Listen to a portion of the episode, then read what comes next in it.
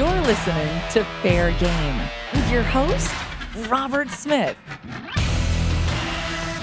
Welcome back to the Fair Game podcast, ladies and gentlemen. I'm your host, Robert Smith. Today's guest has traveled the country with a menagerie of incredible animals. If you've been to the Western Fairs Convention or IAFE, you have seen her exhibiting her new creepy crawlies with her new attraction, Bugology. Do I have that one right? You do. I do. She joins us today from her Southern California home from Pacific Animal Productions. Carla, welcome to the show. Oh, thanks for having me, Robert. It's great to be here. So I want to get to the 2020, uh, the pandemic, and all the th- stuff that we've gone through here in just a second. But first, you're in Southern California. Have you been in the path of any of these wildfires? Uh, this is the first year in like six years we have not been, but they're close, but not by us. So we're lucky and breaks my heart. So when you have been in the path in the past, how does that work out? You've got a lot of animals there on your property. What is what are your procedures? Yeah, we have over 150 exotic animals and uh, invertebrates. We actually have parked right in front of the uh, house a 40 foot trailer that's completely fortified for our evacuation trailer. So we practice our evacuation processes every three, four weeks. Uh, it has refrigerator, air conditioner, totally loaded with food supplies, and an enclosure for each animal. And we did that after our first evacuation. It was so mind blowing, frightening. So now we just have it ready.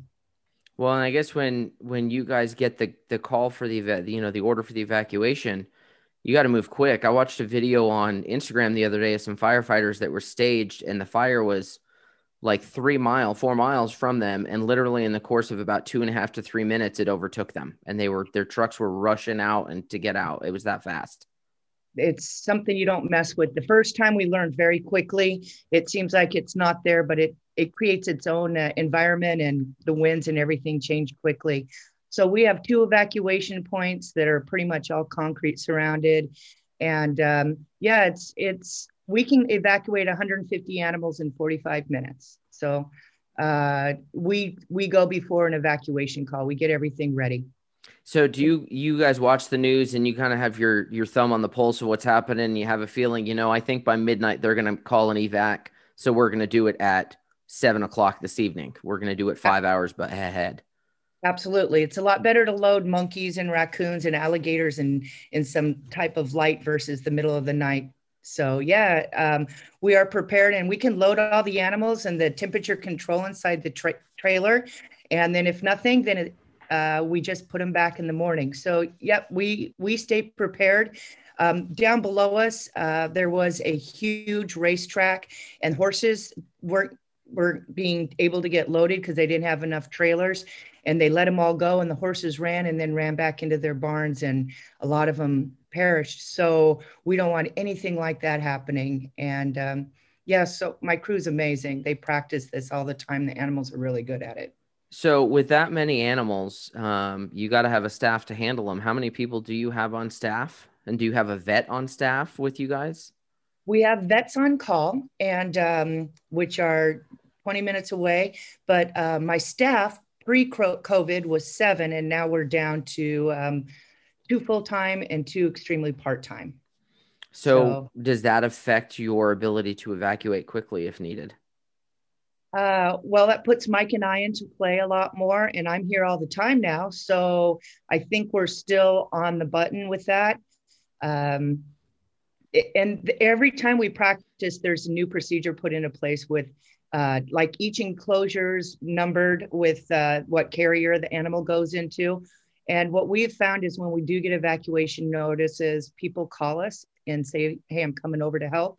So this way we could have a layperson come on grounds and help us grab a number four carrier and put it at that animal um, enclosure, and then we'll go in and crate them. Got it. So it, it might shave, just having that extra help from the community might shave eight or 12 minutes off your evac time. But if a fire's coming up over a hill, that's, that that's a lot of time.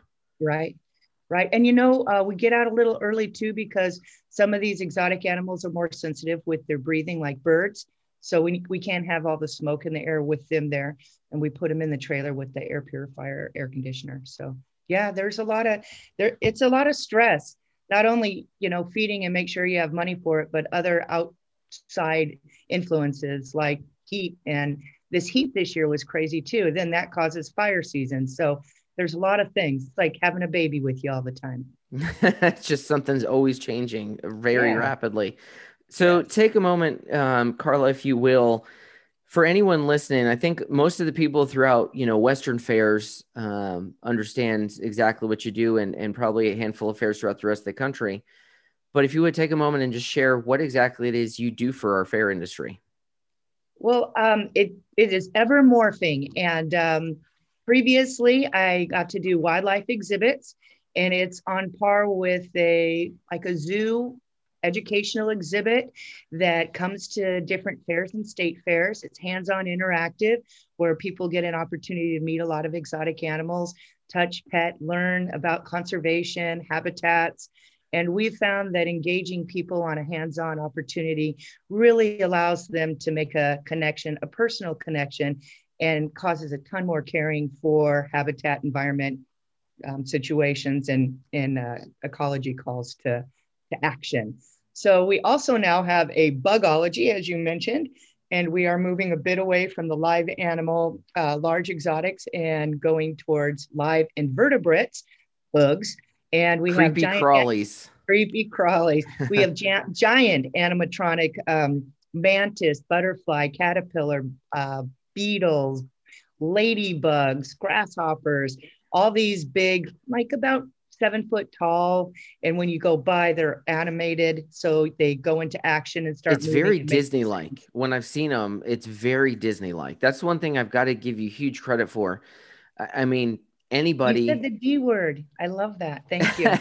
and That's anybody, um, you know, could get some terrariums and put some bugs in them and call it an exhibit, you know. But you, even when you had you were doing your larger animals and your exotics, your stuff is so you uh, your production value around it.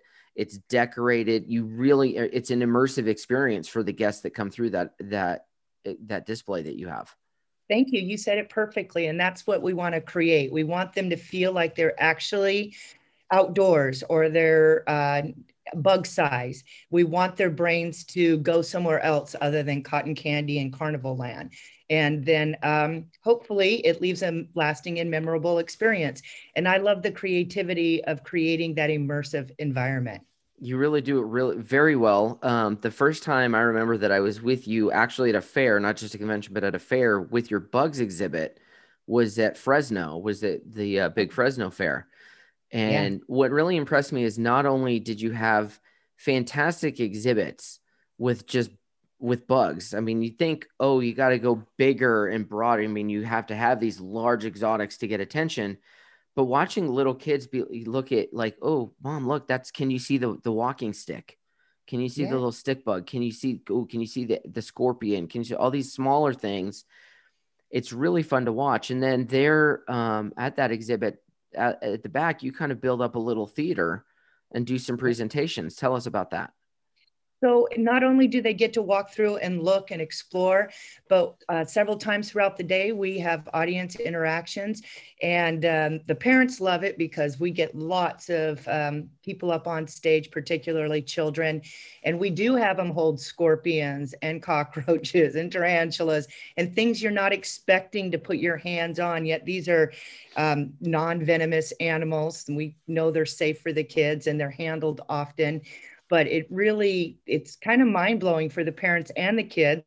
And you know what? That's what fairs want. They want a memorable experience that those kids will talk about when they're adults and tell their kids oh my gosh i was here one time and these giant bugs and i held a huge vinegaroon. And then the kid asked i don't even know what that is. So yeah but a cool whip-tailed scorpion a vinegaroon and they have an experience they've never had before. I love doing that. Um, for me, the interaction with the people's how it's all started, and then I got to use my creativity and create the the environment. So the shows to me are super valuable. I can't really encourage having a an exhibit without having the interactive shows as well. Yeah, you know, we live out here in uh, on the west side of Albuquerque, New Mexico, and and you were talking about scorpions there. I know you saw some of the photos we posted um, out here on the west side of Albuquerque, we're right on the edge of the desert. I mean, there's the, there's desert areas and natural landscaping in between some of these neighborhoods. And I would take my son Nate and my nephew Connor, and we'd go out at night with black lights. And a lot of people don't realize that scorpions will glow under a black light. They have a, a like a UV reflective something under their exoskeleton, and so at first when we would go out i just wanted to see a scorpion and i finally found i was like oh this is really cool. They glow and if you have a bright enough black light if you just kind of shine it across the deserty area and all you'll see two three five ten all of a mm. sudden they're all clustered around each other. But that got me to going well what else do i know about scorpions? Not a lot. Well what kind of scorpion is this? Is this one you know luckily up here in albuquerque we don't have the arizona bark scorpion which is a pretty nasty right. little scorpion that's in southern Arizona and in southeast New Mexico or southwest New Mexico. But then I would find out that some scorpions can live um, a year without eating. They can slow their their metabolic rate. Um, their dens that they build, there's always these three twists going down the chute into the den that could be 30 inches below the ground. So the cool thing for me is once I learned this stuff, we had people that would walk by at night and they'd be like, "What are you guys looking at?" You know, because there's we have all these trails that walk all go all around our neighborhood, and what is that you guys are looking at? It's a scorpion, and you'd have a family that would come look, and I'd tell them a couple things, and all of a sudden I'm thinking, this has got to be what Carla feels like when she's educating people and they're lighting up, going, "I've never seen a scorpion like that before." Is that yeah, kind of what it's like when people just exp- like, wow, I've never seen a, an animal like that. Absolutely. It's it's when the light goes off and they go, this is exciting. And then you've got this whole conversation going. And even if you don't know everything, just that shared experience is so cool discovering nature. And that's exact that's the addictive part of it. When you just keep getting that throughout the day and see you experienced. I love it. And man, aren't those scorpions cool? That blacklight thing is an awesome fun it, experience. It really is. And what what kind of um what kills me is we'll go out looking and we're shining the light. And you know unfortunately not you know this is we're in the west side of the of the city where when the wind blows trash blows and we'll be like oh that's glowing. Oh, oh never mind. That's that's a wrapper. It's a candy wrapper or something. It's a little piece of trash. It's reflecting. But it's really cool when you find them um you know, we noticed at one point we found like 35 of them in a night. They were just everywhere. And then as the temperature dipped like maybe five or eight degrees getting into the fall, all of a sudden you could only spot little pinchers sticking out of the, the very top of their burrow. And yep. when they felt the vibration from your foot, boom, they disappear like, yeah, like ex- vanish like David Copperfield. they they're just getting the last bits of their uh, summer food. And usually if you're out in september and october that's when you're going to find them the most yep. because the males are out looking for the females. That's breeding season. So yep. they'll breed eat as much as they can go back into their dens. And uh, as you said it, it gets cold and ectothermic then they can't move as fast uh, another word for cold blooded.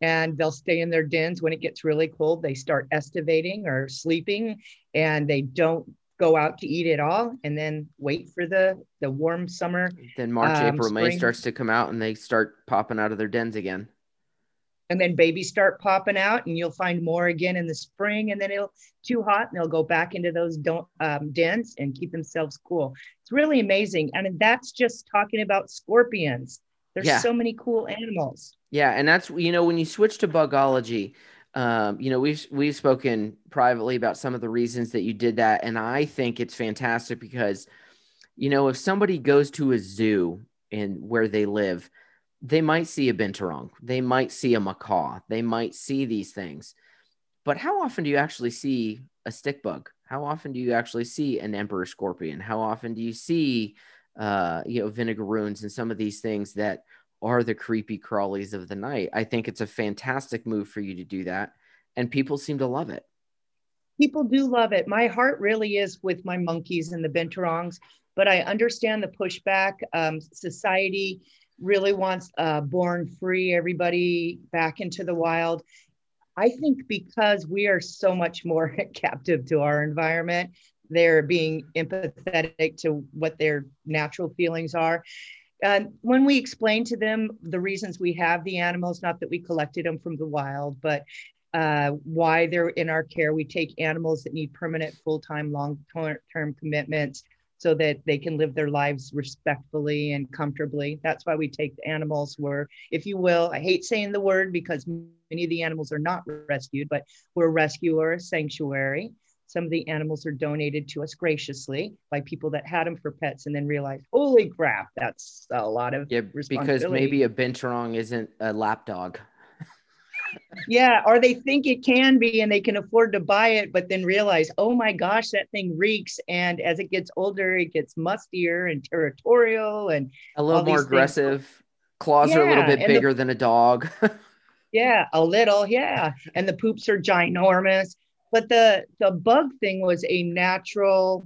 Um, I really like invertebrates or um, arachnids, invertebrates could be anything, but uh, arachnids is the better general term because then you can include slugs and all that stuff. But it, it is a fascinating world. It's a whole nother world of um, animals. So it was it a natural, and nobody says, oh my gosh, let that scorpion out. It's, it needs more room. So right. actually, it, it's been a nice transition.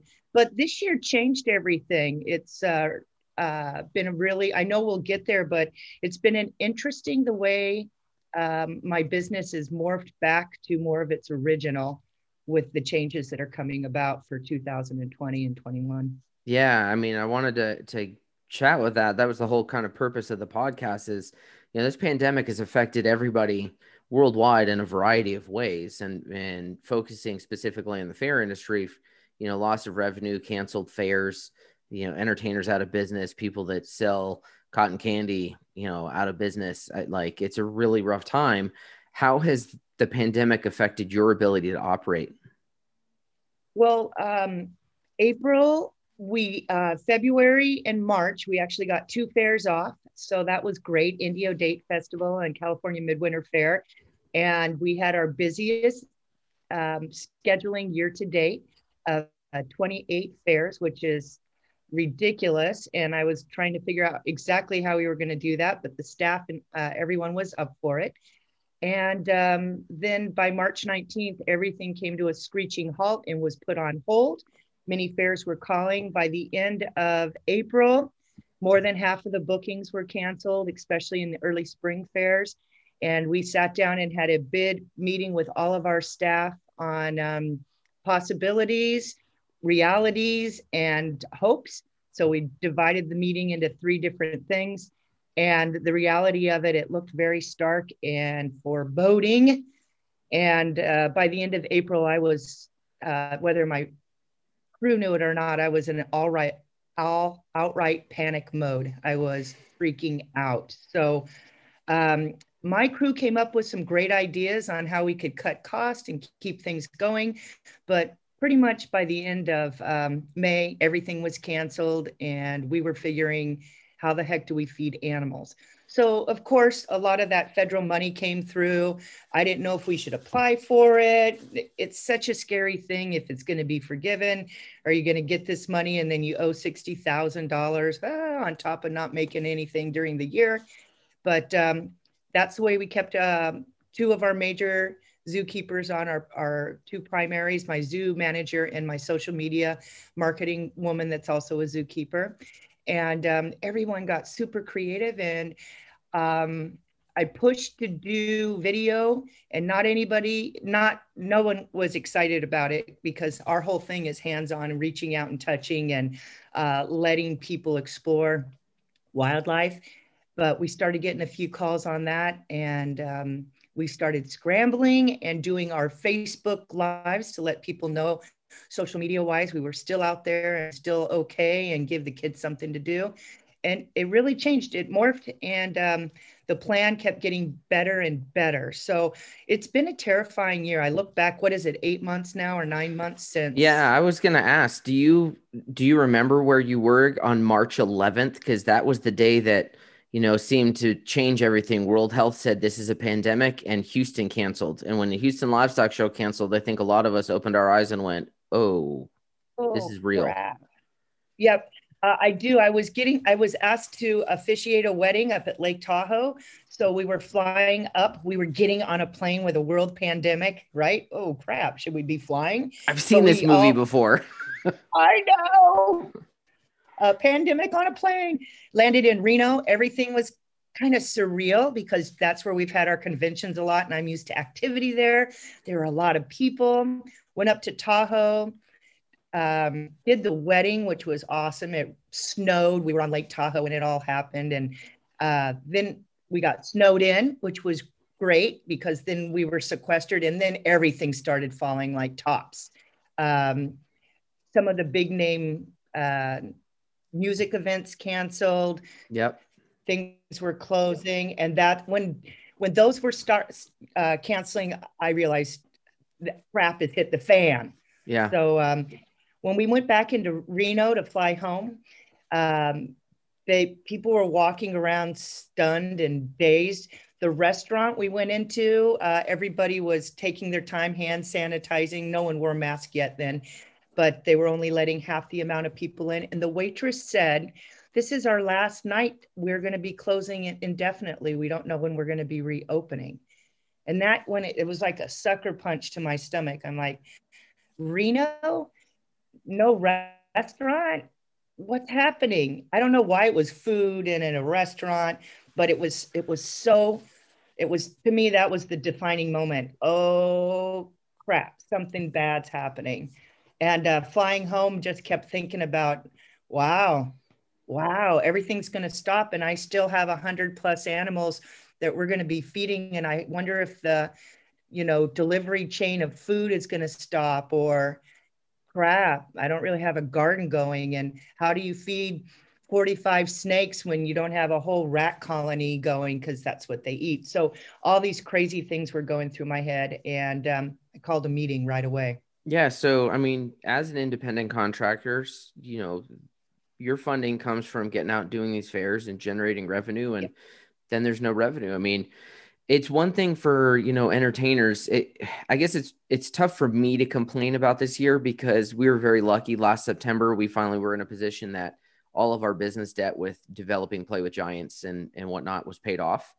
Um, nice. and so all that for me all that expense is paid off and the props are just sitting in in storage waiting to go back out on the road. Your props still got to eat. So Yep. What do you do at that point when you're you are potentially looking at supply chain disruptions and a complete loss of income? Uh, well, I uh, feel very blessed that I had a really nice, well, as you know, I'm getting ready to not be in the business world. As I get older, I'm thinking of an exit strategy. So I have been banking for this and I've uh, had a retirement um, fund going and I have some other retirement streams I've been working on. And like you say, many of our props and everything have been um, uh, the it's been paid for, which is great. But animals continue to eat, and so we've been using my retirement fund, and that is great because the animals are getting their continued great uh, care and food, but not so great. So then you know that's my retirement fund and my husband just recently retired as well and um, so we're both working here at Pacific Animal Productions. And it did put a huge, what the heck? Um, do we keep the business going? Uh, but everybody with animals is in the same situation. You know, you can't just say, hey, I've got a Binturong, you need one? And they'll take it because they don't know how they're going to feed it either. Right. Then I felt bad because I did panic. And I admit that because I I thought, oh, crud, we're going to need help from the community. And we put it out there. We put in all call, hey, please join some of our programming. We started a really unique program called Paint with Paco, and Paco is our sloth.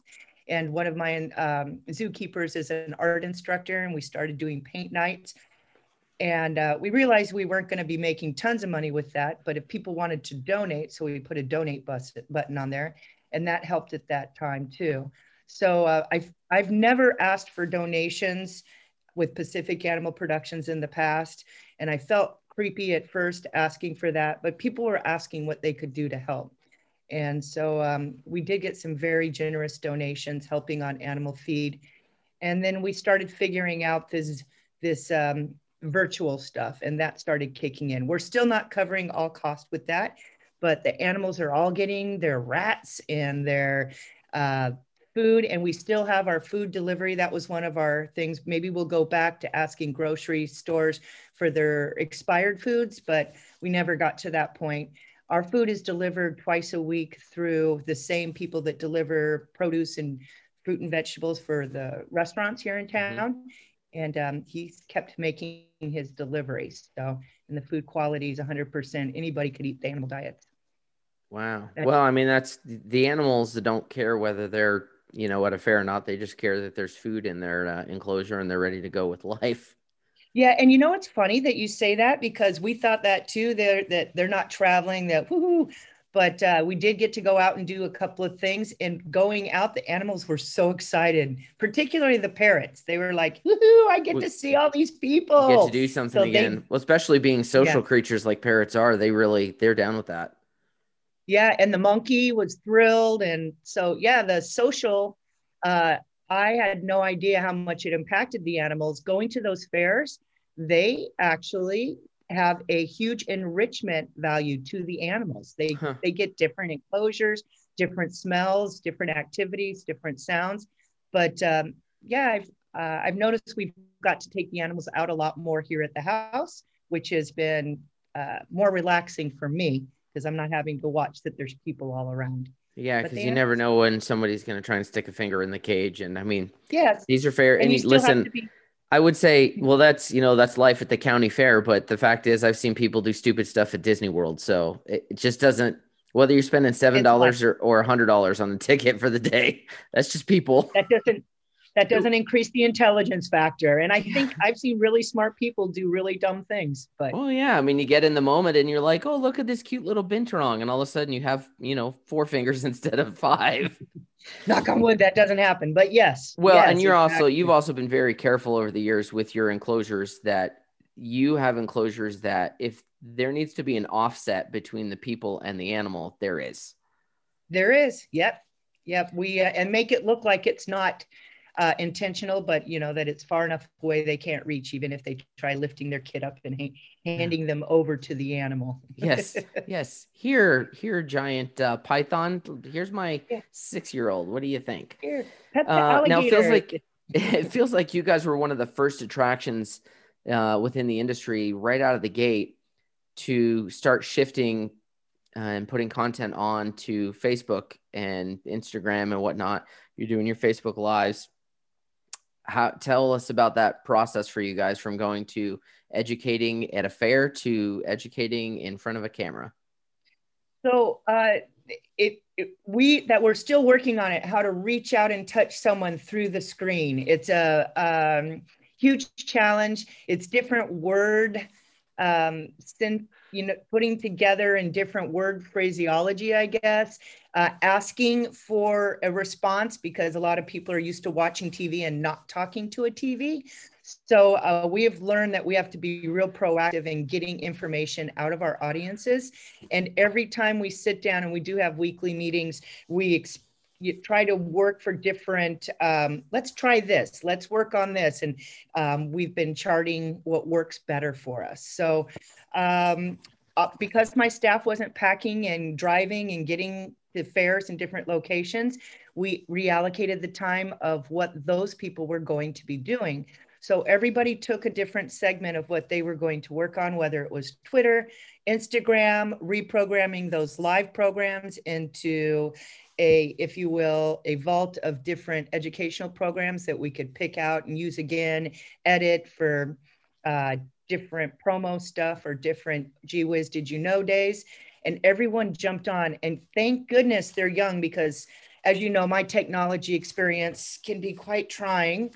Uh, I'm learning, old dog learning new tricks. Here are some of the tricks I learned. First of all, a lot of our equipment's old. And if you're going to do virtual stuff, um, I hate to say it, but you got to upgrade. We got to get stuff that's working fast and furious. But your equipment's only as good as you are, and I am not the best. So it's nice when I have my staff around and guide me. Well, and I was going to ask if that if the production was difficult to get going, or was it just as simple as pointing an iPhone uh, at, and pressing the button? But it sounds like you had a little more to it than that. Well, we started with the iPhone and then realizing that the iPhone quality camera is really great, but the sound sucked. Uh, the sound was inadequate. And so that. no, it uh, sucks. It sucks. you can say that. and so then we started miking up and then we learned that if the boom mic's not right in front of the person and the animals are moving that is a challenge. So working animals on television is a challenge. Uh, realizing that if you're doing this in the zoo kitchen there's an echo factor people coming in and out. So we moved a studio into our intern room. We have an intern uh, dormitory if you will that's a two bunk beds and a kitchenette all of that came out. We put in uh, padded walls and turned into a studio. Then we learned quickly that a 10 by 14 room is too small for all the people and the equipment. And um, it's really fun. I should put it on a progression because now my uh, whole media room that was my television room and all the recliner chairs for when we had kids and they watch football games and everything all of those are out this whole room is now a production studio Oh man, I've taken So- a nap in one of those chairs. Yes, you have. and and that whole room is now a studio with lighting and uh, sound and backdrops and TVs and screens and all kinds of stuff. So teleprompters, so many things. So it it's neat how we've evolved, but I could help people by letting them know if, if you can start small, think big because you will grow into it quickly. Yeah, I agree. I mean, the first time, first podcast I ever started was just on a, on a iPhone, and then Yeah. um, started with some, you know, use that video camera on a on a phone, and then you know, here I am with a television production degree. I know the equipment I need, but affordability becomes an issue. I would just say to people, if you're sitting there at home going, "Oh, but I've only got an iPhone," eh, I really Start can't Start with that. start with Yeah. it and start with Yeah. it and if eh, you know if you're worried about the audio you can go on amazon and get a, a rode mic or a, a lavalier mic that'll just clip on and they're between like 20 and 60 bucks that will dramatically Exactly. increase your audio quality and go from there the one thing i, I tell fairs over and over again because i heard one fair say once we only put out um, content on our facebook page that is of the highest quality to which i said that is not your decision to make and they said, "Well, no, it's our page." No, no, no. Your we as the producers are not the arbiter of quality. The consumer is. If you've got a grainy video that people love and it goes viral with 10 million views, they deem that a quality piece of content. So You're right. yes. So I It's the just say material. It's not necessarily the quality. It's the material you have within. Yeah. yes. agreed. So, you know, um, there's a, a social media marketing guy out there, Brian Fanzo, um, iSocialFanz across, you know, all the platforms. His whole whole motto is press the damn button. Like, so if you're out there going, Mhm. yeah, but what can I do? I, I don't have the best qual-" Press the button and start. And, Yep. and just get going. And then as you go, oh, okay, now I'm used to this, you get some more money, maybe you get change your equipment up, but get started now. It's like investing. It really is. Uh, start when you're young. Um, Yeah. And and the whole thing is I know nothing. Ask your friends. They know a lot. And uh, like even this morning when you were working with me and just hearing you walk me through a few things, it was great because then I'm like, oh yeah, I know that, but takes you out of the frustration point and puts you in control and you're doing it. So right. yeah. Well, and and we've basically what I tell people if you're not sure how to do something, um, my first question is, do you like reading information or do you like watching information? And if they like Right. reading information, I tell them there's this really fabulous website. It's called Google, and you type in how do I do Facebook Live? How do I caption my videos? How do if you like watching, that's how I take information. The second largest search engine on the planet is YouTube. Go to And YouTube, YouTube Type the exact same thing in, only you're going to get a video tutorial of it. Yep. You I have a 52 Dodge and I learned how to change the oil on it by watching YouTube. Oh yeah, I I uh, when all hell broke loose and and money got really tight, the um the back window of my wife's SUV, it's you know power window and it broke.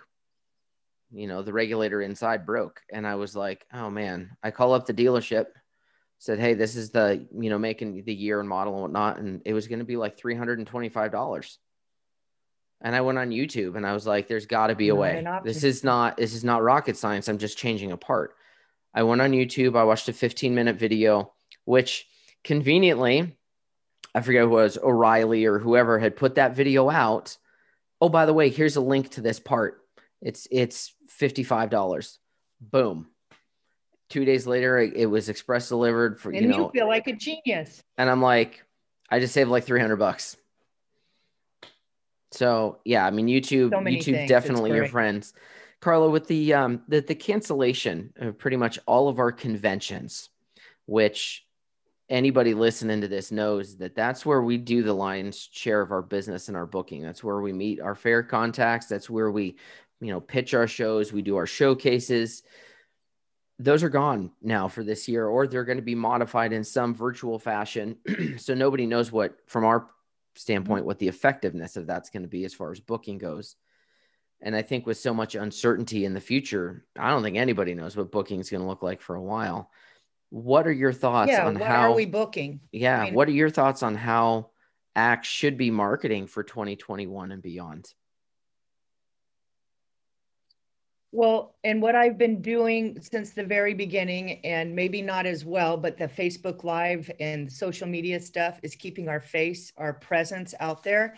And I think even if you don't know how to approach this, um, because I'm this is me talking to me. If you don't know how to approach what's happening this year, keep your face out there and also collaboratively keep connected to people just talking this is the most creative industry i mean there's a ton of creative industries but these are people that figure out how to hit trash cans with drumsticks and make money at it Yeah. these are people you know these and are not have to travel stand- with the trash can. They just fly and go buy them at Home Depot when they get to the location.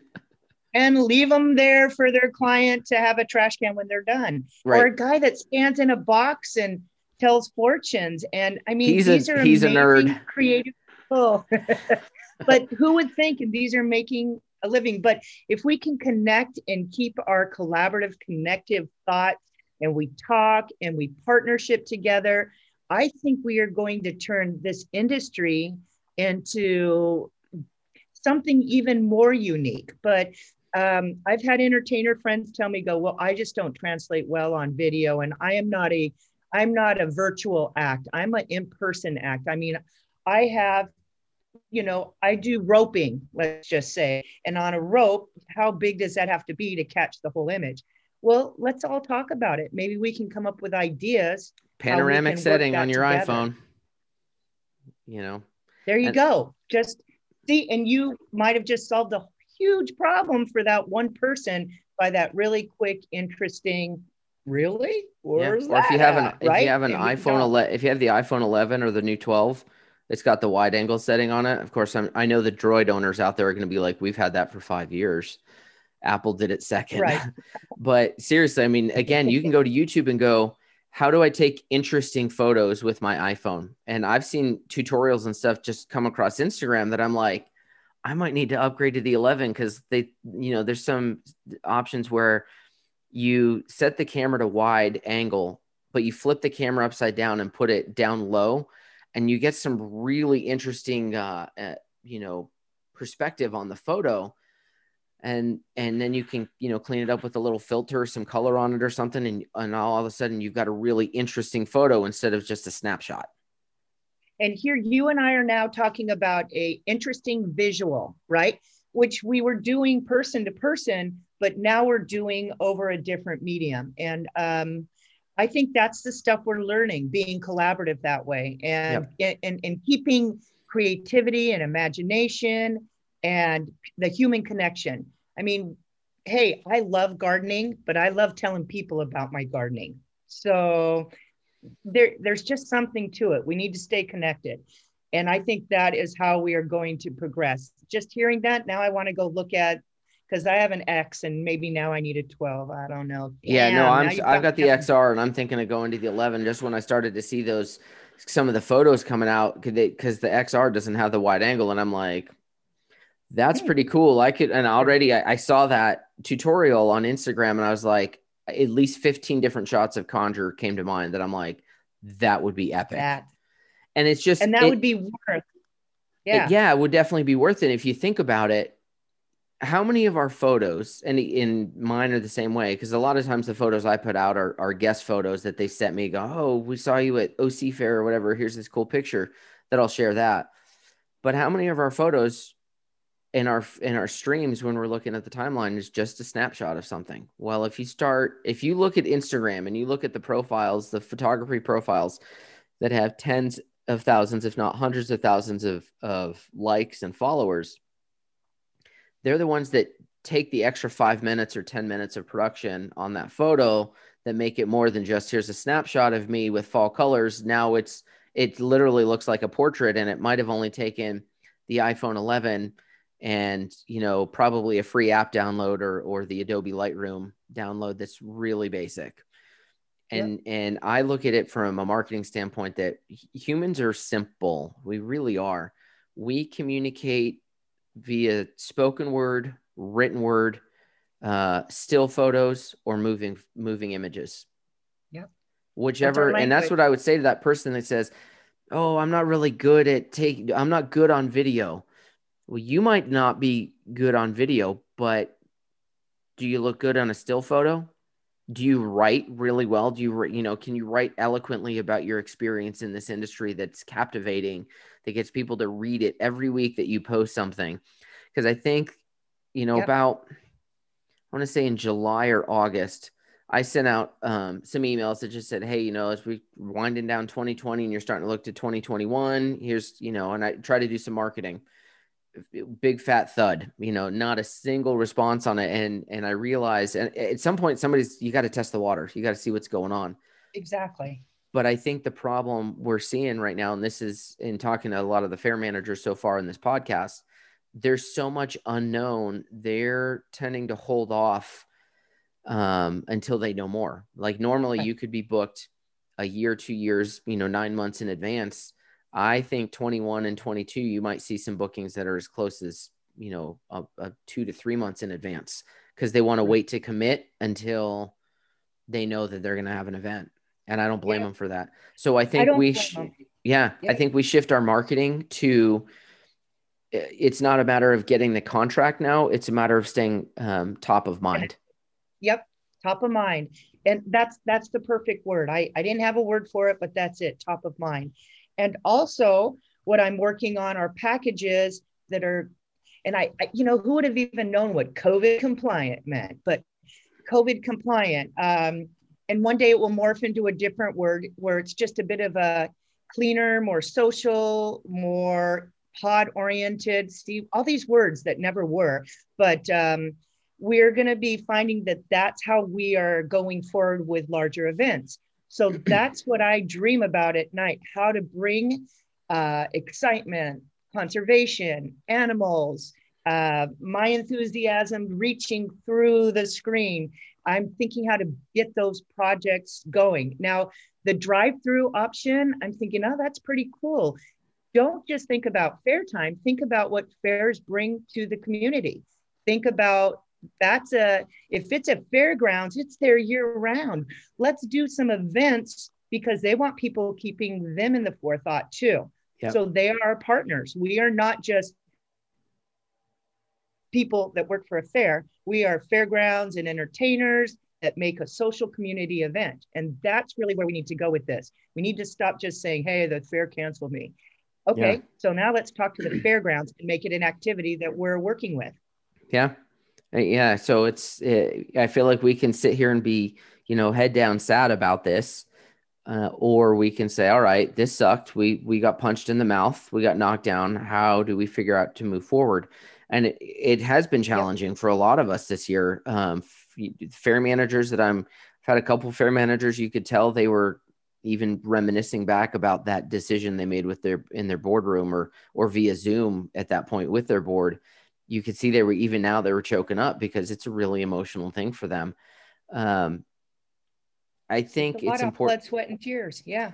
Oh, it is absolutely, and I think it's important for us to make sure we're keeping in touch with our friends and fair managers and checking on people. Um, you know, sometimes that one phone call can make a difference. H- have you been able to keep in touch with some of your friend, your fair friends and fair managers and, and check on them? And if you have, how do you, what's kind of the vibe and how are they, they're holding up? Um, I do. That's my whole big thing. I'm like, hey, stay in contact with your friends, reach out, call, and check in. And uh, people do it to me. And when they do it to me, I just know how good I feel. You reaching out to me made me go, yay, thank you. Someone, you know, you, you have some, um, it gives validity to what you have done. So that's a beautiful thing. And, or just calling to see how someone's feeling. Uh, I'm always dreaming of, hey, can you come stay here with me for a while? I need people to come, but I don't, you know, know how people feel about that. Uh, it's super important. And yes, I try doing it all the time.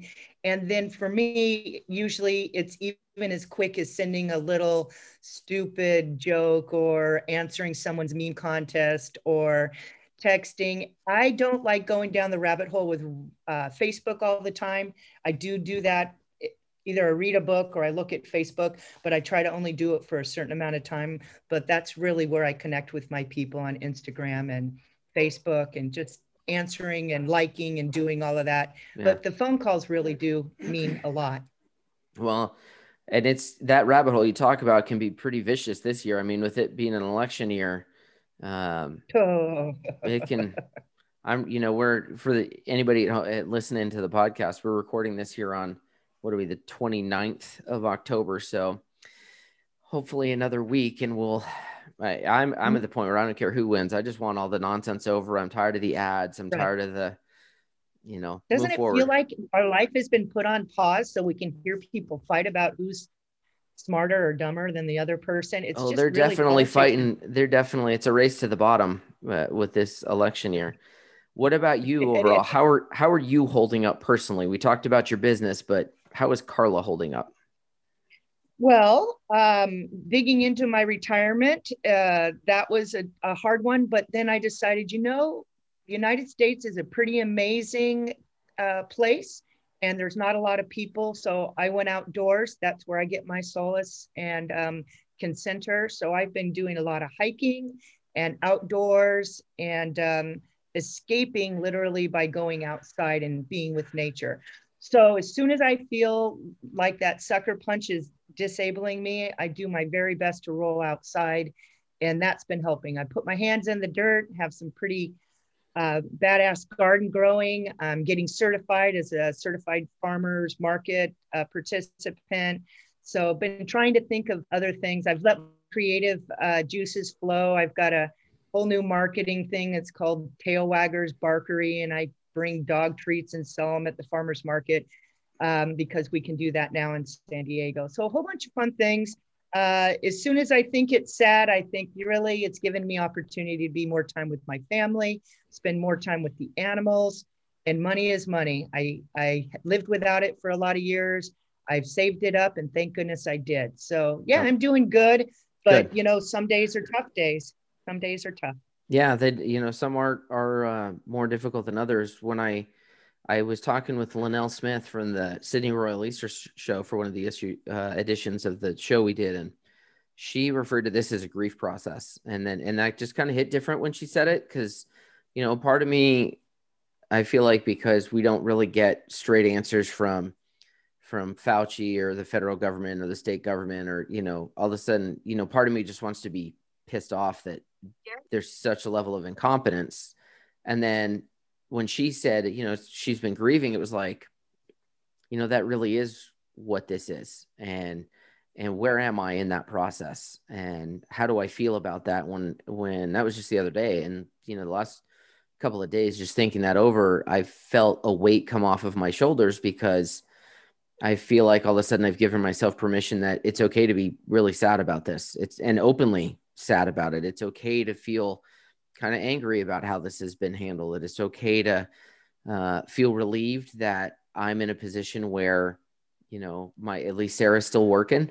And so we've still got our mortgage covered, and not everybody's in that position. So it really very rapidly shifted me back to a place of gratitude and just being grateful that, you know, at this point I do still have my health and I we have our home and our my family's healthy and you know, I think once you start shifting back to gratitude, it's it's hard to have a bad day at that point.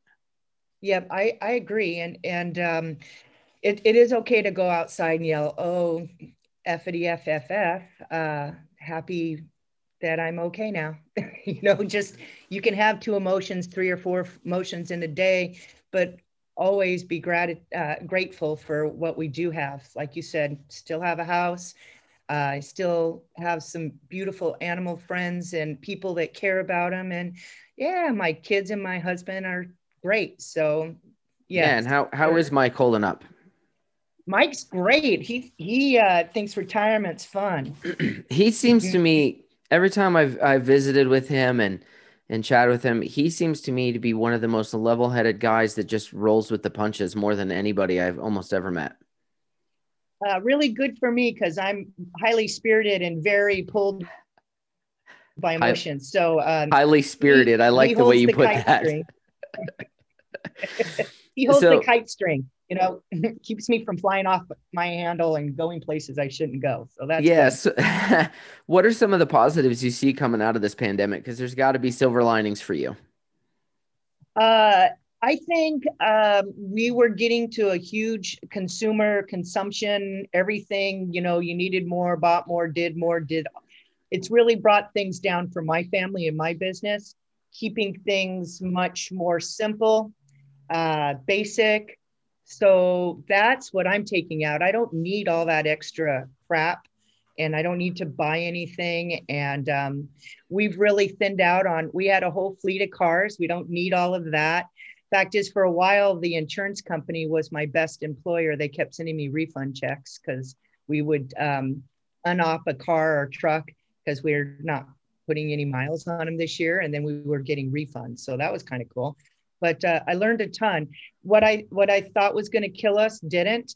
Uh, we're not paying gas, so the money is being saved in certain respect, and ex- it's just a whole bunch of things I wasn't. I know what my bottom line is now. I thought I knew what it was, but now I really know what it costs to run this operation because it's been pared down, and um, I can look at it, and I'm not distracted being on the road.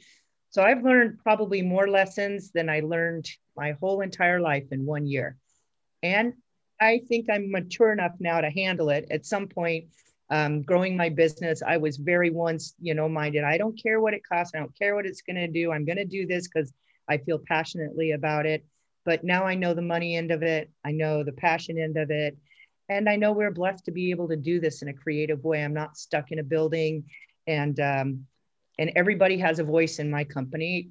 Uh, and I, I know my employees feel that way too, because their content is really developing and showing. So, so many, it's been a positive. It's now looking back, it is a huge positive. Uh, April, May, it wasn't a positive. It was stinking ridiculous, but now it's, um, it's really put things in better perspective of life. Yeah, it, it definitely balance. has, it has for us too. I mean, the, you talk about knowing your bottom line and, you know, I used to, we keep pretty tight spreadsheets on what I'm spending when I'm out on the road and every from fuel to, you know food on the road and and so i know what i'm spending but in you know until you realize how much by not spending that because we're not out on the road how much it actually offsets your loss all of a right. sudden i'm like yo when we go back out on the road there is a way to tighten this even more right. we we can really reevaluate that budget and you know the the transportation budget and, and cost of doing business budget and i you know i saw something on facebook. It's, it's come across all social media you know everywhere um, several times this year. But it's something to the effect that if you're the same person when this pandemic is over as you were when you started then you messed up. You know yeah you i don't know where time. you were. Yeah and yeah. uh, we, i think we all change. I think um, this is has it taught me a little bit of, of humility. You know for an entertainer it's that can be a tough pill to swallow and all of a sudden you're like well um, yeah, this is this is how life's going to be, and you know, what do you do? But you have to just you know learn from it and figure out how you adjust and move forward. So I appreciate having you on the show today. Before we go, everyone I have on the show does a little speed round of questions, little five or six questions that I'll ask, and you just give me give me an answer off the top of your head. Okay. Are you ready? I'm ready. Question number one What's your favorite thing about the fair? People. People. Awesome. Corn My dogs. Entertainer friends, people. Yeah. Oh yeah, I agree. Corn dogs or a turkey leg? Corn dog. Who is the, your first celebrity crush? Oh, Tom Cruise. Tom Cruise. Fair enough. Uh, first concert you ever attended? Do you remember? Foreigner. Yes. Foreigner. nice. And Yeah. S- Star Wars or Star Trek? War. Star Wars. Uh, I don't know if we can keep being friends, Carla. I, I love them both, but I'm a I'm a Star Trek kid. Um, and if money was no issue, what's the first place you'd travel after the pandemic ends? Mm, that should be quick, and it's not coming quick. Um, to go see my son in Seattle. Yep. Sounds good. Family's always a good thing. Carla, you're an amazing human, and honestly, your attraction, uh, you're both of you, all of your attractions are consistently um, among the most professional and high quality in our industry. If folks want to learn more about bugology or your other attractions, where can they find more information? Uh, PacificAnimalProductions.com is our webpage. We're also on uh, Instagram and Facebook. Also, uh, our webpage has been developed so you can go to fairs and click on that. And then we also have other different headings that you can check out our chief teacher resources and lots of other fun things. So, Oh, so thank you have so you have educator you have educator resources on the website too. Absolutely. Oh, that's fantastic. Free. Awesome. PacificAnimalProductions.com. Carla, thanks for coming on the show today. Thank you. You've been listening to the Fair Game Podcast. Fair Game is a production of Robert Smith Presents. For more information, please visit robertsmithpresents.com.